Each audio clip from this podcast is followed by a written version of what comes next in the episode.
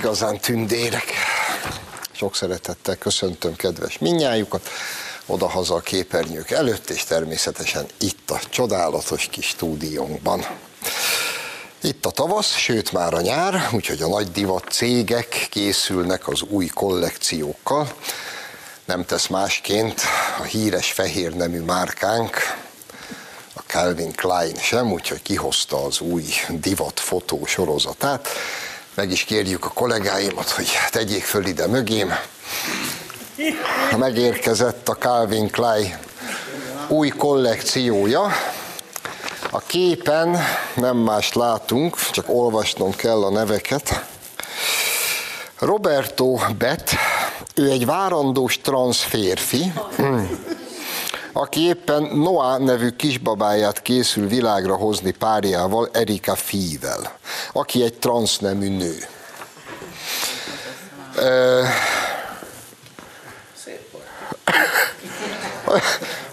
Szép az a helyzet, hogy ilyenkor az ember úgy azt hinné, hogy úgy dől belőle majd a szó. De most az van, hogy szó benn szakad, hang fennakad, lehellet, megszegik, ajtó megöl, szakállas mami. Szóval én tényleg beszarok. Na igen, itt vannak ők. Tehát, de próbálom ugye végigvezetni logikusan. Tehát, mert tényleg gondolkodjunk egy kicsit.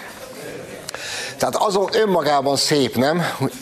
Úgy, úgy elképzelem a nagyimat, hogy most föltámad, leültetném ide, és azt mondja, hogy Nagyi, nézd, itt a szép új világ. Na most, csak hogy logikusak legyünk. Tehát azért maradjunk annyiban, ugye, hogy a férfiak továbbra sem tudnak szülni. Hát néhány apró akadálya van. Nincs petefészkünk, nincs méhünk, nem tudjuk hol megszülni, mert ha ezen megpróbálnánk, ez a macerás lenne, na, maradjunk ennyiben. Tehát eh, nem tudunk gyereket szülni, ebből következően a szakállas, kis várandós, ő nő, csak ugye ő férfinek képzeli magát, levetette a melleit, gondolom kapott egy rakás hormont, hogy ilyen szép szőrös legyen, aztán, mert lent meg meghagyta a cumót, és teherbe esett, feltételezem, anyutól, aki viszont, ha anyuként ugye nem tudná teherbejteni aput, mert neki meg pont az hiányzik, ami a teherbejtéshez szükséges. Ezért ő természetesen férfi, csak ő nőnek képzeli magát, úgyhogy ő átváltozott csajjá, lehet, hogy amit leszettek a csávoró mellett, azt fővarták rá, mert így hatékonyabb, nem tudom. És akkor ők most így egy pár. És csak egy valamit nem értek, mert ha megleped a fejem, akkor se értem. Ha én megszületek nőként, és férfinek képzelem magam, ami ugye egy elmebetegség, tehát ezt nem, ezt nem ünnepelni kell, meg műtögetni, hanem megfelelő intézményben ápolni. De oké, ezen túl vagyunk. Túl van. Van olyan betegség is, egyébként van olyan beteg, aki azt képzeli, hogy az ő lába az nem, tényleg, ő nem hozzá tartozik, és azt le kell vágni. Na most az az orvos, aki ezt megteszi, attól nyilván elveszik a diplomáját. Azt nem tudom, hogy az a férfi, aki nőnek képzeli magát, meg az a nő, aki férfinek, és össze-vissza vagdalják, hogy azt miért lehet. De mondom, ezen legyünk túl. Azt tessék nekem megmagyarázni. Ha én nőnek születtem, de férfinek képzelem magam, és mindenre hajlandó vagyok, hogy férfi lehessek, akkor mi a megmered búbánatos miért akarok amúgy szülni egy gyereket? Hát ha egyszer férfi vagyok, akkor miért akarok gyereket szülni? Na, majd valaki ezt megmagyaráz, nem? Köszi. De, és a világ most ezt ünnepli. És hogy egy kicsit tovább menj, mert ugye oké, okay, Calvin Klein, nyugat, csodálatos, egyébként valami ilyesmi van oda fölírva, szaporodhatunk biológiailag, vagy szívből, A mi szerepünk a világban, hogy szeressünk és szeressenek. Mindjárt elmorzsolok egy könycseppet. Még azt szeretném megfejteni, hogy hogy lehet szívből szaporodni. De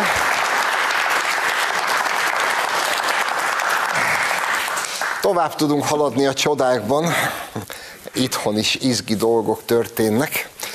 A minap egy ilyen, ismerik ezt a szokásos rendőrségi felhívást, keresik XY bűnözőt.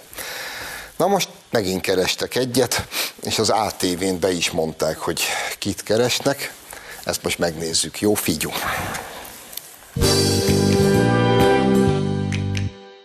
Most vegyük komolyabbra, mert a hatóságok kérik az önök segítségét.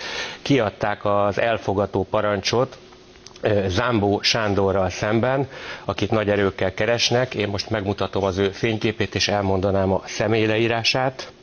Az illető átlagos testalkatú, nagyjából 35-45 év körüli személy, különös ismertetőjele nincs.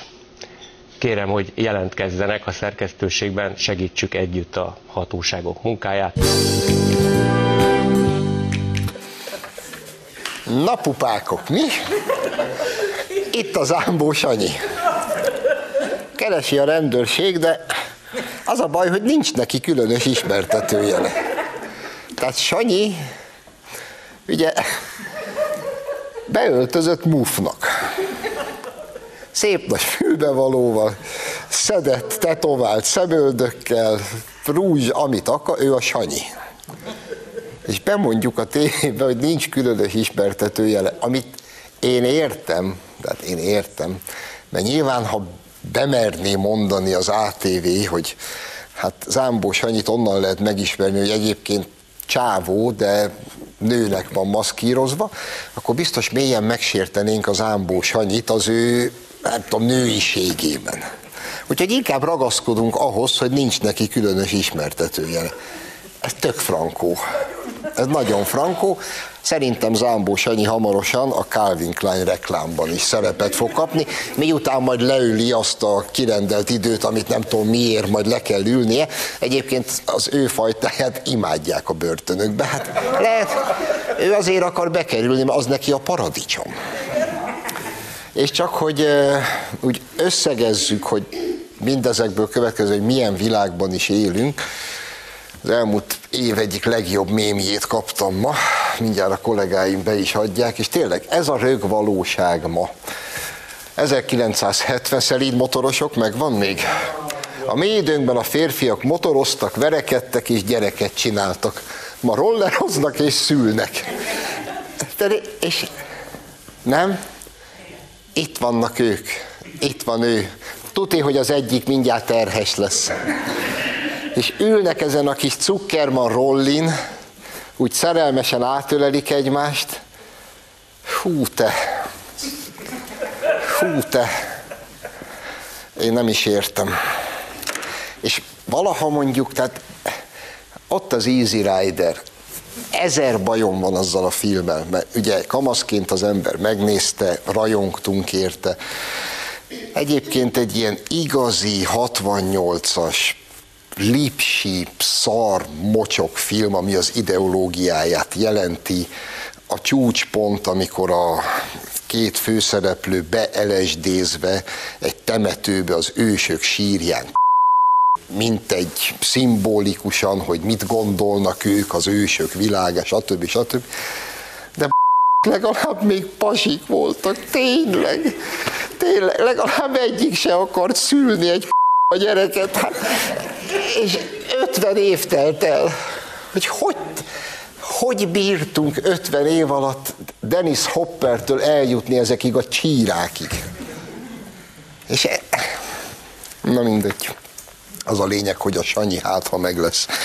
Annak ellenére, hogy nincsen neki különös ismertetőjele. Viszont ha már itt vagyunk Amerikában, maradjunk is itt, mert az Egyesült Államok elnöke az gyakorlatilag hát kifogyhatatlan tárházát adja a csodáknak. Nélküle nem is, ha egyszer leváltják, ami azért közeledik, szerintem én be is fejezem ezt a műsort. Miről fogunk beszélni Joe papa nélkül? Joe papa, mi jó két éve elnök? Más nem, nem tudom. Nekem úgy tűnik, hogy egy örökké valóság telt el már. Joe papa azóta már végig zongorázta az egész skáláját a hülyeségnek. Hun odafingik a Cornwalli herceg kisasszony orra alá a szó legszorosabb értelmében. Mert megy tőle a szél, ugye? Hát oké. Okay. Hun elbóbiskál, aluszkázik, aztán egyre több láthatatlan emberrel fog kezet, különböző báltermekben eltéved, nem találja a kiáratot, időnként önmagára úgy hivatkozik, hogy mit is mondott múltkor, egy beszédét azzal kezdte, hogy elnézést kér, de a First Lady férje nem lehet itt, mert covidos. És akkor mondták neki, hogy mondták neki, Joe, a First Lady férje te vagy. Valószínűleg visszakérdezett, hogy mi van, ki az a Joe? Na most tartott egy nagyszabású beszédet, elment Alabamába, ott gyártják ezt a bizonyos Javelin páncéltörő rakétát, és ennek kapcsán beszédet tartott Joe. Következőket mondta. Idézet. Mielőtt Oroszország támadott, biztosítottuk, hogy Oroszországnak legyenek javelinjei és más védelmüket erősítő fegyverei, így Ukrajna készen állt arra, ami történt. Tehát még egyszer, tehát Oroszország mielőtt támadott, mondja Joe, előtte adtunk neki javelint, hogy jól legyenek. Mármint az oroszoknak. Fogalma nincs, hogy ki kicsoda a történetbe. Nem tudja ki kivel van. Majd hosszan magyarázta, hogy a Wall Street Journal idézett egy ifjú magyar harcost, aki azt mondta, hogy a javelinek nélkül nehéz lett volna megállítani az ellenség előre nyomulását. Joe otthon ül, és azt hiszi, hogy mi hadban állunk Ukrajnával, vagy Oroszországgal, vagy nem tudom kivel. De ő az elnök emberek. Ő az elnök. Majd kitért arra is, hogy úgy emlegette saját magát, mint Delaware állam első szenátorát. Pedig ő Delaware állam első elnöke de még ezt se tudta fejbe összerakni. Ő az elnök úr. De mit nekünk Joe Biden? Ez is érdekes, de hogy megint ugorjunk haza, van ennél sokkal érdekesebb. Hát jobbik. Gyerekek, jobbikkal hogy álltok? Jobbik, Jakab, és ez az egész kis konglomerátum. Ugye Jakab Pétert mindössze 70%-os többséggel választották újra a Jobbik elnökévé. Ami érthető, hiszen annyira fantasztikus eredményt ért el a Péter, és a Jobbik annyira fantasztikusan szerepelt, hogy megérdem. A tagság úgy döntött, hogy a bizalmát belé helyezi. Mert még négy ilyen év, és már biztos, hogy nem lesz jobbik. Tehát a lehető legjobb úton haladunk. Így nekem tetszik ugye egy kicsit ad egy vajszínű árnyalatot a történetnek, hogy ez a fantasztikus többség úgy jött létre, hogy ez a bizonyos földi Pisti, aki jobb, a jobbikban Jakab jobb keze, tudok még mondani jébetű szavakat, jobbikban Jakab jobb keze földi, akit egyébként a szűkebb környezetében ismerős vagyok arra lévén, van ott nekem sok barátom, Szabolcs-Szatmárban. Ez Kocsordon volt polgármester, ez a különös képződmény. Úgy hívják helyben, ott ő az, aki szakálka látják. Az a beceneve a helyszínen, hogy Tálib. Tálib, úgy hívják. De egyébként úgy is, ha most kimenne Afganisztánba, senkinek nem tűnne fel. Ő a tálib, na őt bízta meg Jakab elvtárs azzal, még a kongresszus előtt, hogy fürgén alapítson gyorsan ilyen fantom jobbikos szervezeteket. Csinált is mindjárt 91-et, mert ugye a jobbik alapszabályában az van, hogy a kongresszusra azok küldhetnek egy küldöttet, ahol legalább tíz fővel van alapszervezet. Földi Pityu körbe szaladt a megyébe, és hát el tudom képzelni, hogy, hogy 91 alapszervezetet összegründolt, na ezek választották meg aztán 70%-os többséggel a Pétert. De hát ez ugyanaz a Pista, aki ugye ökörító fülpösön decemberben a vidám disznóvágáson, hát megkísérelte megejteni az akkor egyébként még alelnökként funkcionáló, úristen, hogy hívják? Szilágyi György élettársát. Na most itt azért egy kicsit itt mélázzunk el egy pillanatra. Kik ezek? De most frankó. Megpróbálják megerőszakolni az élettársamat decemberbe. De kussolok, mert most épp választásig nem akarok ártani a pártom. Ezt úgy elképzel. Úgy ültem otthon, én, mint pasi. Hm? Pasik? Csajotokat meg akarnád a földi. Ti szólnátok? Vagy mindenki otthon ücsörögnek, kicsit morcosan, hm, megint meg akarták a nőmet, de most nem szólok egy szót sem, mert mindjárt itt a választás. Ezek ilyenek. Ezek, tehát én a Szilágyit pont úgy leszarom, mint egyébként az összes többi, csak a csajt sajnálom. De hogy az meg mit keres ott, most kérdezik, a csajnak mondta a Szilágy, figyelj, bébi, kicsit még kussoljunk. Még ne beszéljünk, tudod, mindjárt választás van. Én is be akarok kerülni a parlamentbe, nehogy már ezen fönnakadj. Mi olyan rossz képű gyerek a földi. És akkor jön a, mert hogy ők szóltak a Jakabnak, aki nyilván tudta, mert ugye a híre, hát a Jakab ott volt. Csak állítólag annyira be volt rúgva, hogy halvány fogalma se volt semmiről. Ezt el tudom képzelni, hiszen láttuk a táncát, amit közösen letolt, ahhoz a tánchoz önmagába be kell rúgni. Aztán most eljött a kongresszus, ahol, és jön a következő kedvenc szereplőm ebből az egész kis jobbikos konglomerátumból, Molnár Enikő, aki a Jakabnak a kedves új élettársa, ő a Mamusz királynő, ő az, hát mondjuk ehhez kell pasi, ez tény. Ezt lássuk be. Enci szólnak a hírek a Jobbik kongresszusán, amikor a, Szilágyi fölment a pulpitusra, és ottan dörgedelmesen elmondta, hogy ő visszalép az alelnök jelöltség, te egyen meg a kicsi szívedet, de, de Zuckerman vagy fölment a pulpitusra, és bejelentette, hogy ő nem vállalja az alelnökséget, mert mégiscsak micsoda dolog, amit itt vele történt, és olyan erkölcsi állapotban lévő alakokkal, mint Jakab meg Földi nem hajlandó együtt dolgozni, akkor Enci egy karlendítésére, jelzésére a 91 alapszervezet kivonult, mint egy jelezvén, hogy tudjuk ám, hogy honnan fúj a szél. Majd mikor fölment a szegény Gyürepista, aki szintén nem jutott be a parlamentbe, viszont ő volt az a hírek szerint, aki a szerencsétlen segítségért kiabáló nőt, akit épp a földi meg akart erőszakolni, kimenekített abból a hátsó szobából, és most ő lesz a vált korona tanúja, mikor ő ment föl a pulpitusra, akkor Enci megint beintett, és megint mindenki kiment, mint egy jelezve, hogy hát te is vigyázz magadra. De a legszebb, a legfrissebb hírek szerint a szerencsétlen nőt, a Szilágyinak a nőjét, miután ez az eset megtörtént, ez most tegnap-tegnap előtt derült ki, legalábbis ezt írják a lapok. Én nem mondom ki, de elkezdték telefonon hivogatni a csajt, és elkezdték fenyegetni, úgy szól, hogy nincs megnevezve, hogy ki, de ilyenek vannak, hogy a jobbik magasrangú politikusai, hát hogy ezt fogjuk veled csinálni, ha bárkinek elmondod, hogy veled mi történt.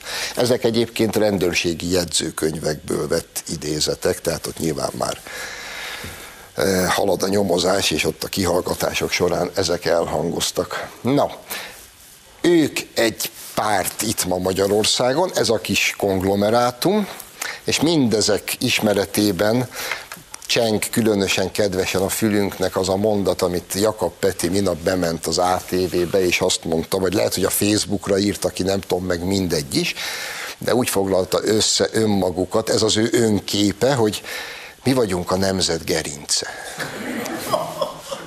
Hát szerintem meg a taknya. De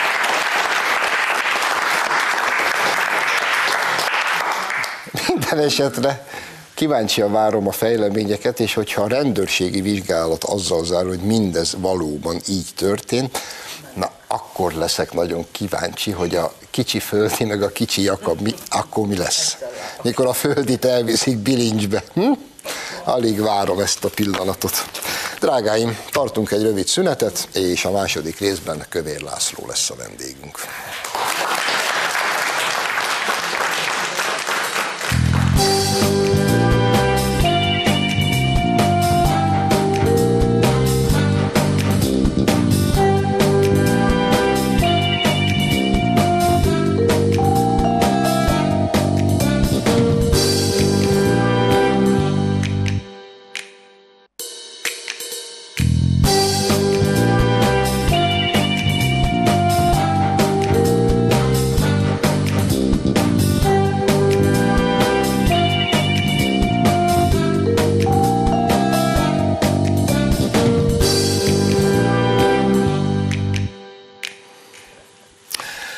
Folytassuk az adást. Vendégem tehát a stúdióban Kövér László, az országgyűlés elnöke.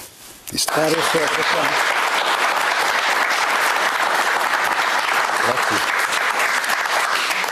Mm, május 9-én volt az Európa nap. És ekkor a Magyarország gyűlésben te, mint az országgyűlés elnöke mondtál egy rövid, ám az én számomra annál fontosabb beszédet. És most itt néhány idézettel foglak szembesíteni, és ezeket szeretném, ha megbeszélnénk. Így kezdted az egészet. Az elmúlt 72 esztendőben Európa eszménye és valósága között még soha nem tátongott akkora szakadék, mint napjainkban. És mitől lett ez a szakadék? Én is ezt érzem.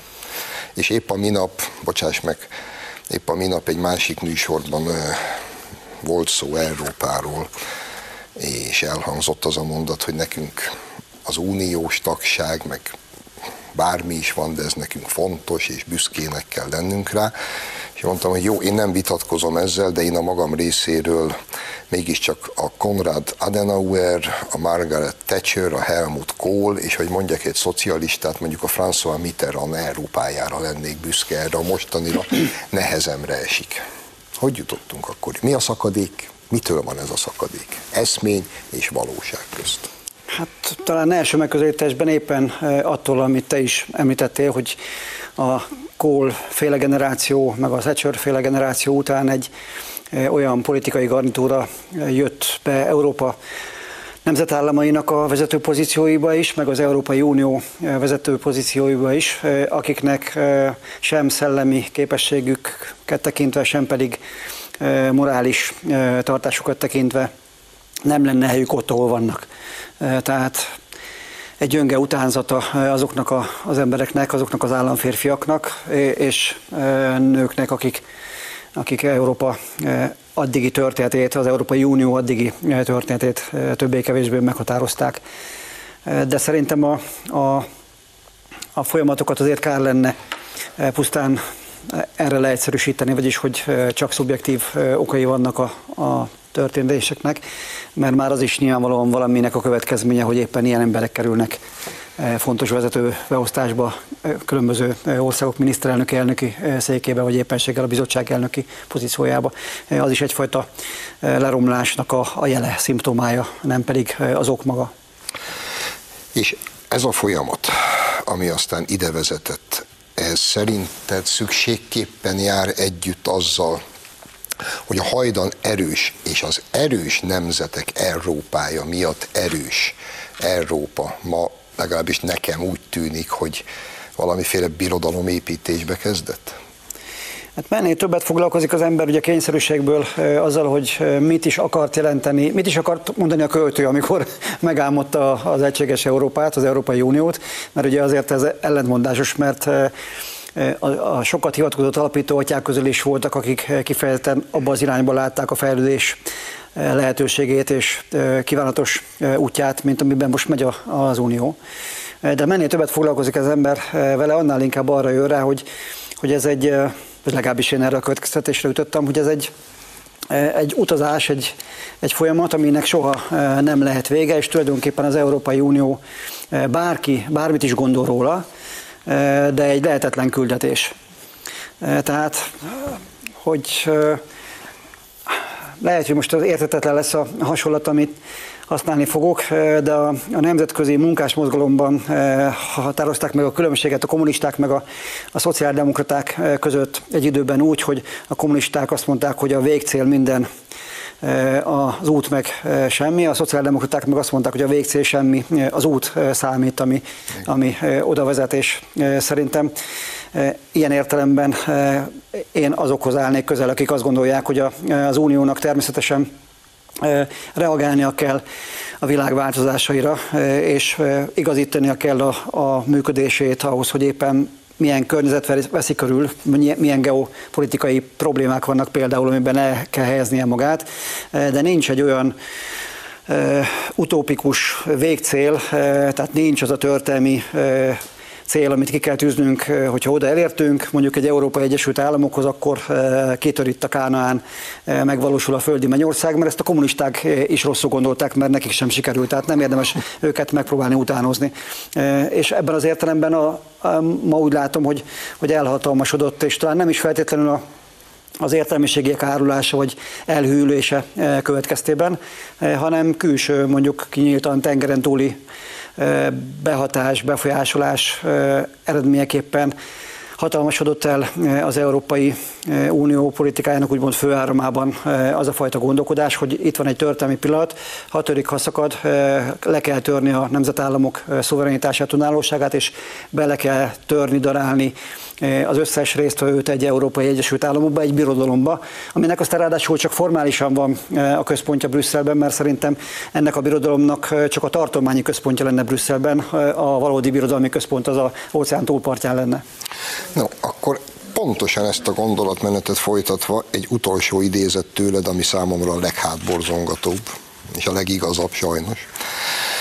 Az Európai Unió döntéshozatali rendjét önkényesen a maga javára átalakító Európai Bizottságnak úgy tűnik, csak ahhoz van elegendő bürokratikus ereje, hogy az agresszor Oroszország büntetésére szánt és e tekintetben hatástalannak bizonyuló gazdasági szankciókkal romba döntse az európai országok gazdaságát. Hosszú hetek óta foglalkozom én ezzel a témával, mert szerintem egy hatelemis gyereknek 10 perc alatt el lehet magyarázni ma, hogy amit az Európai Unió erőltet, és rá akar erőltetni minden tagállamra, az, az tényleg az öngyilkosság maga. És nem csak nekünk, meg nem csak a szlovákoknak, meg a cseheknek, ebbe a németek is belerokkannak, meg mindenki. Az egész Európai Unió, és bátorkodtam nem régiben egy cikkemet úgy befejezni, hogy a, az Európai Unió két lépésben akarja megoldani az orosz energiától való függetlenedést. Első lépésben felszámolja az Európai Uniót. Szerintem ez zajlik. És akkor itt merül fel az a kérdés, amire te most már finoman utaltál, én meg egy kicsit durvábban utalnék rá. Én nem vagyok hajlandó elhinni azt, hogy az Európai Unió jelenlegi vezetői kivétel nélkül mind debilek és kretének. Nincs nagy véleményem. Hát legalábbis egy hetedikes általános iskolásnak a szellemi színvonalát elérik azért, tehát abban egyetlen. Nincs nagy véleményem róluk, de nem hiszem, hogy mind teljesen hülye. Akkor viszont egy megoldás maradt, és erre utaltál, ezeket máshonnan irányítják. Az viszont további kérdéseket vet fel. Akkor megbeszéltük ezt a Igen, azt hiszem, ezt megbeszéltük. Azt megbeszéltük. Jó. És azt mondtad, hogy elérkezettnek látják az időt a tengeren túli irányítók, hogy bedarálják a nemzetállamok maradékát, és létrehozzák ezt a bizonyos birodalmat, ezt az Európai Uniót, ami csak egy ilyen fiók birodalom, hiszen Brüsszel csak a tartományi központ lesz. Teljes mértékig egyetértek. Ami az én félelmem, szerinted nem tűnik úgy, hogy mintha arra is elérkezettnek látnák az időt, hogy nem tudom, harmadszor, negyedszer, ötödször nekiveselkedjenek annak, hogy Oroszországot bekebelezzék, tönkretegyék, ellehetetlenítsék, megszerezzék. Mert ez, ugyanis ez még nem sikerült senkinek. Nincs itt az idő? Szerinted, hogy ők nem gondolják ezt? Tehát a félretések elkerülésével szeretném magamról azt a feltételezést lerázni, hogy valamiféle geostratégiai szakértőként ülök itt. Tehát, Pusztán gondolkodunk, mint Így van, pontosan. Ember. A rendelkezésünkre álló csekély információban próbáljuk meg összerakni a, a valóságot, hát ha sikerül közel jutni hozzá. Vannak olyan országok, államok, politikai elitek, nemzeti politikusok, akik a külső látszat szerint így gondolkodnak, és elérkezettnek látják az időt, hogy végre több évszázados történelmi sérelmeiket, frusztrációjukat verjék le most az oroszokon, és végre eldöntsék a történelmi játszmájukat most a saját javukra. De... Nem foglalnék ebben állást, nem fog sikerülni. Vagy ha sikerülni fog, akkor olyan árat fognak érte fizetni, amilyet nem szeretnének. De nem csak De szerintem akkor mi is mi, mindenki, természetesen. De van egy másik megközelítési lehetőség is, ami meg az előző gondolatsorba illeszkedik tulajdonképpen, hogy itt nem, nem is egy amerikai-orosz háború zajlik, hanem egy amerikai-kínai csak ahhoz, hogy az Egyesült Államoknak fordulni. legyen ideje, energiája foglalkozni a főriválisával, amelyik történelmi értelemben hamarosan, még a mi életünkben le fog előzni minden dimenzióban a ma még világ egyeduralkodónak tekinthető, vagy magát annak tekintő Egyesült Államokat. ahhoz először le kell választania Európát Oroszországról, pontosabban az eurázsiai kontinensről. Mert hogyha mondjuk a Portugáliától, az Atlanti óceántól egészen a távol-keltig létrejönne a csendes óceánig egy egységes egymással kereskedő kooperációban lévő országok tömkelegéből álló gazdasági tér, akkor innen nézve az Egyesült Államok egy, bocsánat, az egész amerikai kontinens egy, hát Ausztráliánál kicsit nagyobb, ezért jelentősebb, de amúgy egy érdekes, ex, exotikus Helyre. sarka lenne a világnak, amit a kutya sem ugatna meg, mert érdektelenné válna most nagyon túlzó módon leírva a, a szituációt. Igen, tehát a Portugáliától Vladivostokig lenne egy egymással kooperáló kereskedő, egy nagy-nagy eurázsiai egységes piac, meg gazdaság, ugye az lenne a mindenkinek a win-win szituáció, az lenne mindenkinek a jó. Ehhez képest van, ami van, és az Egyesült Államok röhög a markába.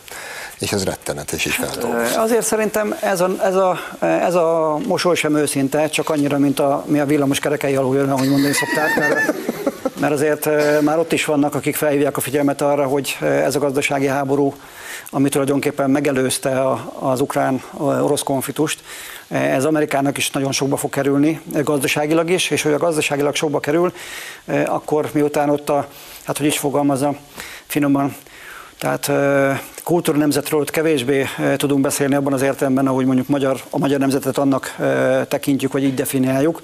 Ott azért a, a nemzeti kohéziónak az anyagi természetű abroncsai azért nagyobb jelentőséggel bírnak, mint bármi, mint, mint bármi má, egyéb és mint bárhol máshol. Ezért, hogyha fölmegy a a benzin meg a gázolaj ára, meg egyéb ilyen típusú problémák adódnak, akkor ott hamar elszabadulnak az indulatok, meg az a nemzeti kohézió, ami már BLM-estől, meg Vókostól. Már hol van? Már, már régen, szinte a múlt időben tárgyalható, aztán annak a maradéka is el fog tűnni, és azért én ennek sem drukkolok, tehát a félrejtések elkerülése véget egy ilyen kis ország, mint amilyen mi vagyunk, vagy relatív a kis ország, meg olyan kis nemzet, ami ráadásul a megtelepedése pillanatától fogva egy geostratégiai törésvonal mentén, vagy keresztutak, hadiutak keresztülődése mentén él, és próbál élni, meg boldogulni így magára hagyatottan, mert hiszen se rokonunk, se barátunk szinte. Szóval nekünk nem érdekünk, hogy bárhol a világon káosz legyen, mert eh, a globalizmus jelen állapotában ilyen folyamatai mellett olyan káosz nem tud lenni, ami bennünket ne érintene így vagy úgy, és eh, az a jó, hogyha nyugi van, béke van. Eh, kicsit, kicsit azt, azt érzem, hogy nagyon hasonlatos a helyzet ahhoz, mint amit a Betlen Gábor féle Erdély élt át annak idején. Úgyhogy az a fajta stratégiai nyugalom, amit a miniszterelnök úr így megfogalmazott, az talán a magyar politika történet tapasztalataiból táplálkozva tud működőképes lenni, meg formálni a jövőt, úgyhogy azért a szuverenitásunknak a maradékát igyekezzünk megőrizni. Igen, és akkor egyetlen egy józan hanga elmúlt hónapokból, ezt kivételes az amerikai pénzügyminiszteré volt, aki átüzent Brüsszelbe, az amerikai pénzügyminiszter. Hát őt nem adták be biztos a... a Igen, a, a tutiba. A tutiba, tehát Nem hívta föl Gyuri bácsi. Átüzent Brüsszelbe, hogy hagyják tok már abba ezt az olajembargót, mert ha föl fog menni a Brent olajára emiatt 185 dollár, akkor mi is nagyon rosszul járunk. Egyelőre nem volt foganatja ennek az enyhe kérésnek a tenger. Hát igen, az egészben az a, az a legvélázítóbb, vagy a leg, hogy is mondjam, nyugtalanítóbb, hogy a, hogy a hogy mondjam, már a képmutatásnak a luxusát sem e, engedik meg maguknak a, a nyugat politikai szereplői, mert teljesen nyilvánvaló az első pillanattól fogva, e, hogy az energia hordozókra kivetett embargó, meg egyáltalán az egész eh, mizéria, eh, ez egyáltalán nem csökkentette eh, az orosz háborús forrásokat, sőt. sőt. Miután fölment a, az olajnak a világpiaci ára, és miután az oroszok simán el fogják tudni adni azt az olajat is, amit mondjuk adott esetben Európa nem akar átvenni, ezért tulajdonképpen gazdasági értelemben jól járt, van miből finanszírozni a háborút. Tehát, és ez, ez megint a hatodik elemi osztályos szint ennek a megértése, valamiért mégis úgy tűnik, hogy ez van, akinek nehézséget okoz.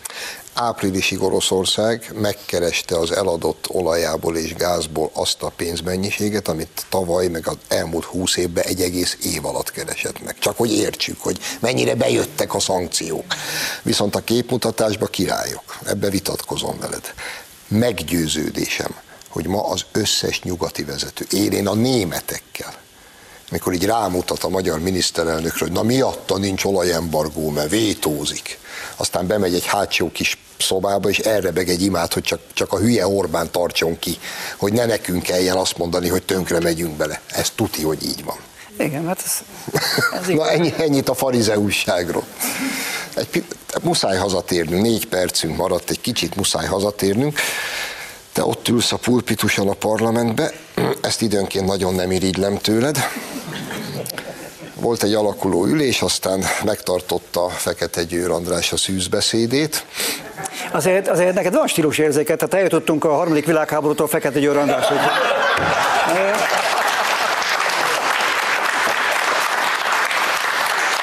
Na ja, ugye? Ezért vagyok én a műsorvezető. Megtartotta szűzbeszédét András, és azt mondta, hogy ő azért van ott, hogy visszaszerezze a parlament tekintélyét és méltóságát. Én szeretném, ha ezt kommentálnád egy kicsit. De miért? Könyörgöm, könyörgöm miért? E, jó, na, Vegyük, vegyük komolyan, amennyire lehetséges, mert hát mégiscsak parlamenti képviselőről van szó, és van neki még egy egész frakciója is, akik nyilvánvalóan nem annyira tehetségesek, mint ő, mert akkor ők lennének, közülük lenne valamelyik a frakcióvezető, és nem pedig ő.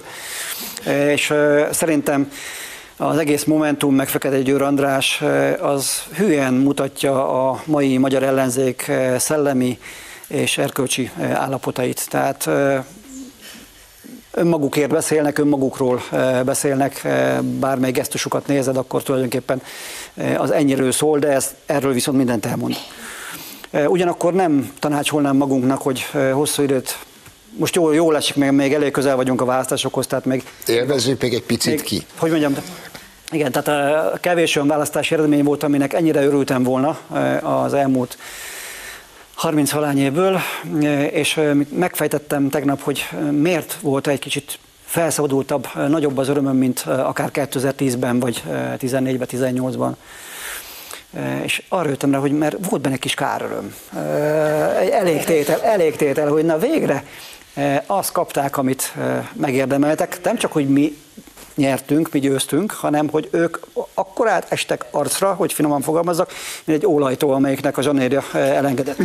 Eh, és hogy hogy ez már járt nekik, na. Eh, tehát mondom, van min örömködni, meg legyünk már ennyire mi nem képmutatóak, hogy, hogy ne csináljunk úgy, mintha ez nem esne jól nekünk, mert nagyon jól esik, csak azért hosszan ne feledkezünk bele ebbe a lelki állapotba, mert ahogy a választások előtt, ugye a választások után is csak arról van szó, hogy ők nem számítanak. Tehát nem az ellenzéket győztük le.